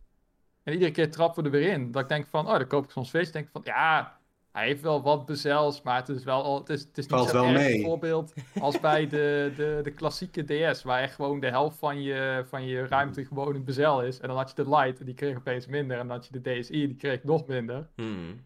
Maar nu zie ik die OLED, denk ik wel van, ja, kut. Ja, het toch is, weer met Ja, maar dat, dat weet je bij Ja, Nintendo natuurlijk gewoon. Nou, als je een eh, early adopter bent, dan ja. neem je dat gewoon voor lief. Ik bedoel, ik neem ook eigenlijk standaard, als ik zo'n, eh, eh, als ik er eentje koop, weet ik gewoon, ik neem de Day One Edition. En daar doe ik het eigenlijk gewoon de hele generatie mee. Maar ja, dat is dan de prijs, zeg maar, die je betaalt om gelijk ermee aan de slag te kunnen. ja maar dat is, Weet je hoe dat eh, bij Nintendo eh Ja, fair maar, maar dat hoe is, zit? dat Altijd is voor mij...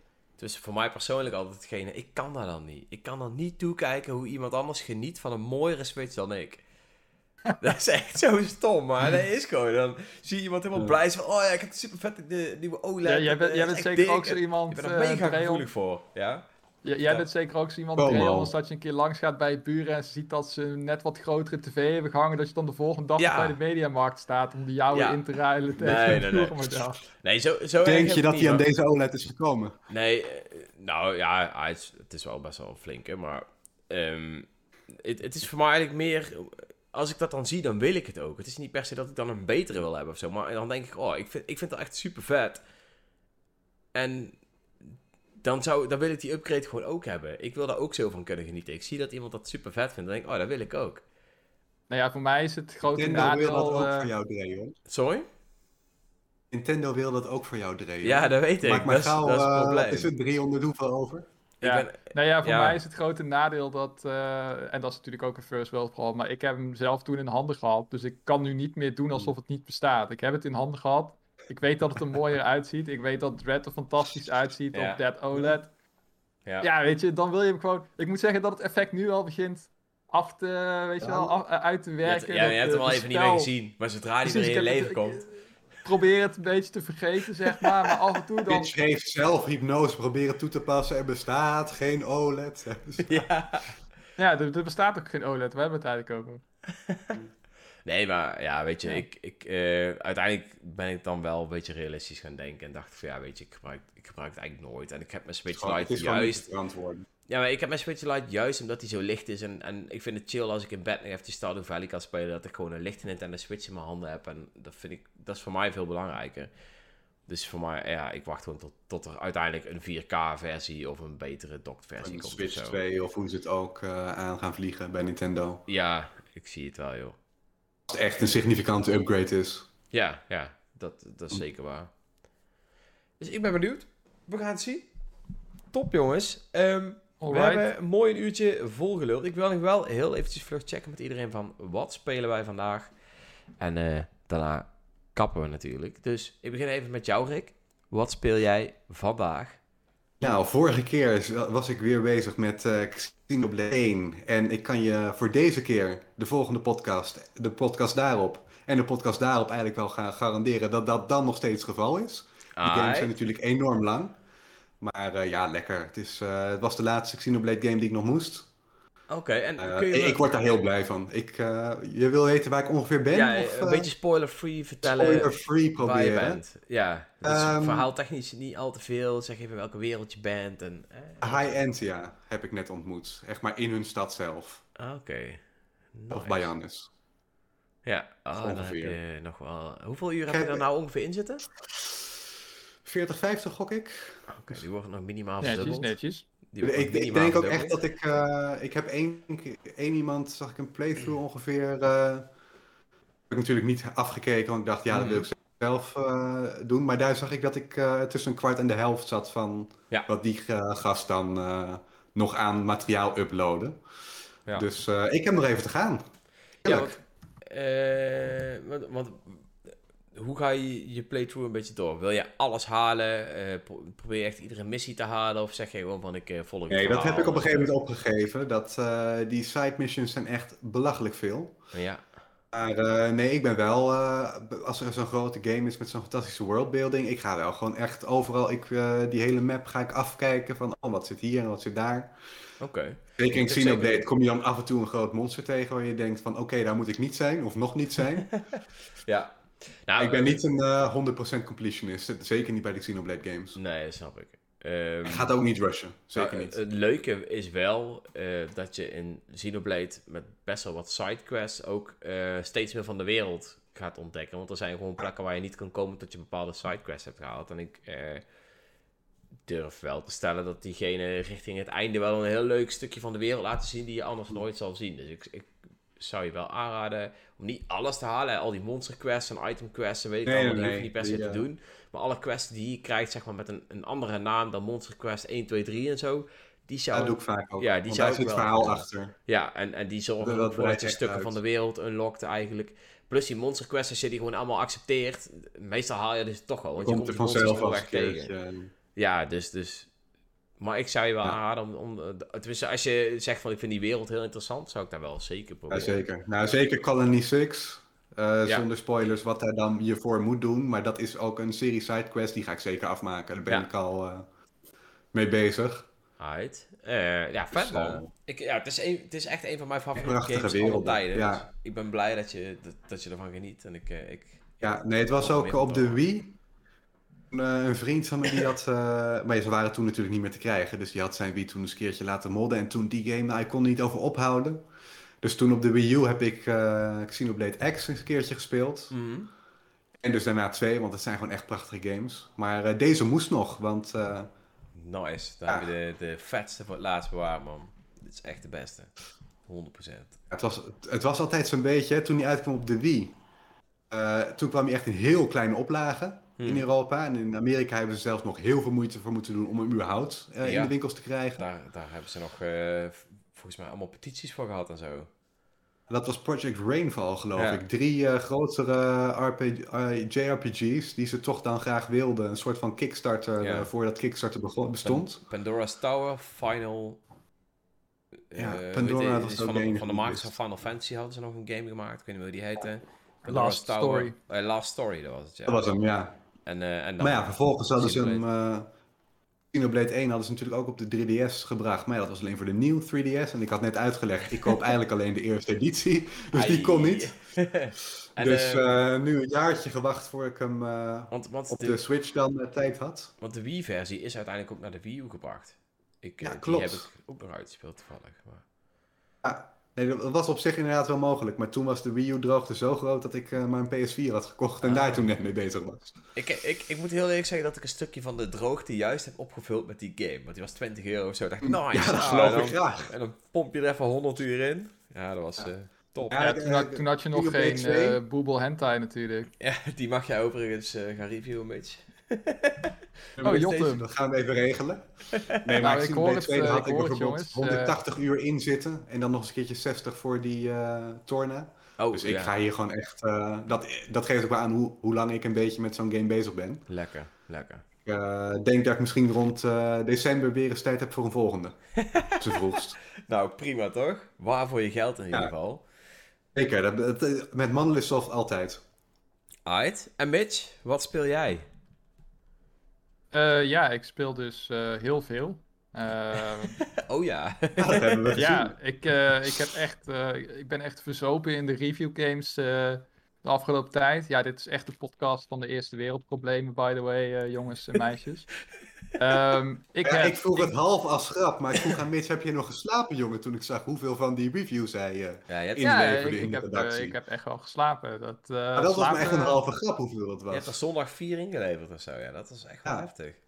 Ja, ja, ja het waren best wel veel. Ik heb eh, Nickelodeon All-Stars gespeeld. eh, Hoeveel al, hè? je?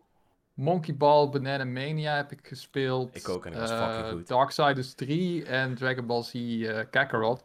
Ja. Ehm, en van al die games eh, ga ik eh, DBC Kakarot waarschijnlijk het hoogste cijfer geven. Omdat ik Oeh. vind wat die game doet als eh, Dragon Ball Z ervaring is gewoon ontzettend goed. Dus die game slaagt echt fantastisch in zijn opzet. Ook al is het niet de meest diepgaande gameplay, maar het laat jou wel echt voelen als deel van de wereld van Dragon Ball. Ja, ja. Zonder daarbij alleen te focussen op de, op de gevechten. Maar je kan echt die wereld eh, verkennen. Je kan echt rondvliegen. Je kan echt eh, allerlei geinige quests doen. Je kan vissen met je staart. Die game druipt echt van de, van de Dragon Ball liefde. En dat vind ik echt, eh, echt heel tof gedaan. Uh, maar Darksiders 3, jongens, wat een vette game is dat, joh. Dat had ik echt niet verwacht. Ik Nee. hoorde heel veel gemixte verhalen over die, over die game. Maar uh, qua gameplay is het eigenlijk een soort mix tussen uh, Dark Souls. de, de combat is meer Dark Souls-achtig, dus je moet wat meer nadenken Hmm. en wat meer counteren dan je gewend bent in, in Darksiders. Ehm, tegelijkertijd is het wel vlotter dan Dark Souls, dus je hoeft niet bang te zijn dat je moet handelen met stamina of zo, of dat soort onzin. Je kunt wel nog steeds gewoon de game spelen, zonder dat je echt ja, moet afwachten en dat soort zaken. Uh, maar als je te snel speelt en te hersenloos speelt, ben je gewoon dood. En dan kan je teruglopen en dan uh, kan je je zielen weer gaan halen en zo. Dat, dat zit erin. Um, en dat is vet. Dat is tof. Dat is een van de redenen dat je Darksiders speelt. Hè? Goede combat. Mhm. Um, maar de wereld is echt heel erg Metroid-achtig. Want alles is met elkaar verbonden. En het zijn uh, wat kleinere gebieden dan, uh, dan in Darksiders 2. Dus het is niet echt open world. Alles is meer op een soort van Dolph-achtige manier met elkaar verbonden. En je hebt geen kaart. Dus je moet echt goed uh, een beetje opletten uh, waar je wel en niet bent geweest. En je krijgt ook powers. En die powers zijn echt super vet. Echt super vet. Um, het werkt een beetje anders dan in Metroid of andere Metroidvania's. Want je krijgt in feite in die games krijg je één power tegelijkertijd. Uh, maar in Dark Souls 3 krijg je een power die zo multifunctioneel is. Dat het voelt alsof je vijf powers tegelijkertijd krijgt. Iedere keer op bepaalde momenten in het spel. En op het moment dat je die power hebt. Dan ga je in je hoofd meteen zoveel plaatsen en dingen en grotten en weet ik veel wat allemaal. Komen opeens wel van, oh shit, daar kan ik nu heen. Dat kan ik nu ontdekken. Nice. En Alle het- puzzelstukjes vallen op hun plek eigenlijk. Precies, de puzzelstukjes vallen op plek. En ik loop nu door de game rond met alle powers. En het is echt zo vet gedaan. Er zijn optionele eh, gevechten. En die zijn best vet. Maar het is vooral vet hoe ze verstopt zijn. Je voelt je echt slim als je die eh, eindelijk hebt gevonden. Dat, ik ben echt gewoon letterlijk vandaag... ben ik gewoon, ik denk wel drie kwartier door een gebied heen gelopen... op zoek naar dat ene gevecht, optionele gevecht. Heel veel goodies gevonden en uiteindelijk dat gevecht. En het voelde echt rewarding. Ik voelde me echt slim en ik voelde me echt oplettend dat ik het toch maar gewoon gedaan had. Zonder, uh, ja, zonder het volgen van een FAQ of het op te zoeken op internet, weet je wel. En dat is Darksiders 3. Het is echt Mm. vet. Oké. Ja, vet man. En eh, Ja. ja, Monkey Ball Banana Mania, die eh, heb ik natuurlijk ook even gespeeld. Is best een eh, prima game. Eh, ja, Maar jouw camera ding is natuurlijk, dat was wel... er zit, de, die game is gewoon... Ik, ik ga het heel kort houden, want ik heb al veel geluld over wat ik heb gespeeld. Monkey Ball Banana Mania is een game die op veel punten, en eigenlijk op te veel punten, gewoon slechter is dan de Gamecube-delen van Ja. 20 jaar geleden. En dat is een schande. en Sega moet zich schamen ja. dat ze de ontwikkelaar deze keer? niet de tijd hebben gegeven om het echt goed te polishen, maar wel fucking Hello Kitty DLC in de game hebben gestopt. Boom. Oef. En je moet de originele soundtrack kopen voor los. Oh, oh, ja. Dat zijn de praktijken die je dus eh, liever niet ziet, nee. En de game heeft dan wel een budgetprijs van 40 euro, maar dan nog vind ik gewoon dat dat soort dingen doe je gewoon niet. En ja, ik wou het zeggen. de Monkey Ja. Ball franchise verdient echt wel beter. Eh, mocht je echt een goede moderne Monkey Ball willen spelen en je hebt een PC met Steam, check dan Rolled Out. Boom. Ja, top. Ik zie nog even Ja, vlug nee. van eh Aapknul een vraag. Denken jullie dat de volgende Smash een port van Ultimate zal zijn? Of zal het toch iets nieuws worden? In jullie mening? Nou ja, Sakurai is er voorlopig denk ik wel even Ja, klaar mee. Ik denk inderdaad dat, m, met een beetje pech, dat dit de laatste is geweest. maar voor, Het voor hangt heel voorlopig, erg... voor Nee, voorlopig nee, zal het al even klaar zijn. eh, dat denk ik Geef wel. hem- franchise ze gaat door. Ja. De, we hebben het hier over een serie die 20 miljoen stuks heeft verkocht bij de laatste game. Meer dan 20 miljoen stuks zelfs. Er zijn Hmm. meer dan 20 miljoen stuks van Super Smash Bros. Ultimate verkocht en de game verkoopt nog steeds. De meest logische optie voor Nintendo is om bij de opvolger van de Switch, net als bij Mario Kart, gewoon Ja. na de eerste paar maanden een deluxe versie uit te brengen. Ram Waluigi op de cover. Maar Zet de magische eh, woorden nu met rollback netcode op de doos, zodat alle diehards het gaan hypen. En je hebt gewoon weer 10 miljoen, 20 Hmm. miljoen stuks verkocht. Als die console een beetje een succes wordt. En hoe doen we dan? Nieuw Super Smash Bros. Ultimate. Super En Smash Knuckles. Bros. Ultimate. En Ultimate. Ultimate Smash Bros. Ultimate. ja. Super Smash Bros. Ultimate Ultimate. Ja, nou, hoppa. Dan Ja, of de Ultimatist. De Ultimate is Of de Master Hand Edition of iets, daar kunnen ze vast wel iets voor bedenken. Nee, maar dat hangt inderdaad een beetje vanaf Ja. of de Switch 2, zeg maar, hè, wordt het echt een continuatie van het Switch-concept, dan is wat Mitch zegt echt gewoon, dat, dat ligt heel voor de hand. Ja. En dan moet je er ook niet op rekenen dat de rest van die generatie eh, er nog een andere Smash zou uitkomen. Want je, je- het, het steekt ook heel schraal af, hè? Als je nu van Ultimate, dat enorme rooster, plots naar... Ja, waar, waar ga je dan? Nickelodeon All-Stars naartoe gaat. oh damn. Nou, ik ja. moet wel zeggen dat, dat de avatars erin zaten, dat vond ik wel vet. Ja, maar de uitwerking is moi. Moi. Ja, dat ze erin zaten is Ja, vet nou ja, inderdaad. goed, dat, ja. eh, maar ja. De, de uitwerking die is eh, op, Is al, op elk ander gebied behalve de gameplay echt vet te zoeken. Ja. Het is echt eh, om heel kort te gaan, want als deze podcast online verschijnt, dan staat waarschijnlijk mijn review al online. Ehm, het is een game met leuke, aardige gameplay, met veel potentie, maar het heeft nul charme en nul budget. Het is Mhm. echt alsof je een beta op Steam koopt, Ja, maar het ligt een wel voor beetje 50 shuffle, euro in de eh, winkel. shuffleware, En dat vind ik niet eh, zo netjes. Afwerking van een shuffleware eigenlijk. Nou ja, niet shovelware. Het is, Polish gewoon, van shovelware het, is meer, het is meer een soort van Dat eerste concept. demo. Wel met alle characters, maar het is Oh, nog niet. eh, de- er is voor mensen die het spelen om lol te hebben, met vrienden, met items, eh, voor singleplayer content, eh, voor tussenfilmpjes, voor vette presentatie, voor de Nickelodeon sfeer, is er niks te halen. Helemaal niks. Het is puur voor competitieve eh, mensen die vechtspellen veel te serieus nemen. Dat maakt het ook wel grappig, want het, is, het ziet er allemaal hartstikke luchtig uit. En haha, je kunt met SpongeBob eh af en toe aan in elkaar slaan. Hartstikke leuk. Alleen er valt niks te lachen. Het is allemaal bloedserieus. Het is competitief. Je speelt om te winnen en je speelt eh, om tegen andere mensen te spelen die het veel te serieus nemen nu. Want voor andere, voor een doorsnee speler is er gewoon niks te halen, helaas. En dat is zonde. Jammer. Oké. Eh, ja, ik ben verder alleen maar eh, Metroid Dread aan het spelen. En eh ja, Switch is live. Ik heb nog wel een beetje eh, het idee gehad eh, dat je af en toe nog wel naar de wc kon tussendoor, Treon. Of eh, Dat heb ik nog net gedaan. daar is heb je nog net gedaan. Oké, mooi. Heb je ook vastgezeten in de game? Ik heb... ik dacht even op het toilet. nou, maar- eh, heel toevallig... Nee, in de dat game. Het toilet ik, in Sydney. Ik kreeg natuurlijk gisteren eh, een appje van eh, iemand die bij ons in, in, in de, in de ja, community groepsapp zit, zeg maar, het N1 Café. Die, eh, die kwam niet verder en die vroeg van, yo, ik heb nou deze power-up gehaald, waar moet ik nou heen? En op dat stukje heb ik ook wel even vastgezeten. Ik moest even zoeken van, waar de fuck moet ik door? En ik denk dat ik daar echt wel eh, eh, een half uur tot een uur vast heb gezeten. Gewoon echt zoekende van, oké, waar de fuck moet ik nou heen? En dan was ik al ergens doorgegaan en daar kon ik niet, daar was het niet. En dan. Mm. Ik heb wel een paar keer een beetje vastgezeten, maar nooit echt zo erg dat ik dacht van, nou moet ik internet hebben of weet ik het. Maar het is niet altijd even duidelijk waar je heen kan. Ah, dikke prima, toch? Ja, dat, dat, ja, dat is Metroid, dus ik vind, ik vind Klinkt het goed. wel leuk. Ja. Ik eh, ga het meemaken als ik die game eh, ergens, eh, ik verwacht in november, ga spelen. Zeker doen. Zeker doen. Hey, ehm, we stoppen ermee, jongens. het was gezellig in ieder geval. Ik ben heel blij dat, eh, eh, ja, dat er weer... eh, Toch nog best wel wat mensen, ja, ondanks dat het een later en is. dat er een leuke interactie in de chat was. Aapknul, ik zie jou zondagavond voor Phasmophobia, want die moeten we inderdaad gaan inhalen. Het is oktober, horrormaand. We moeten even een paar keer goed griezelen. En Phasmophobia is goed griezelig.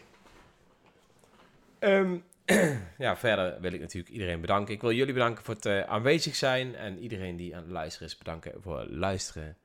En wij zien jullie waarschijnlijk over twee weken. Later. Nieuws over de Animal Crossing Direct. Laten we het hopen. Woe. Later. Laters! Doei doei!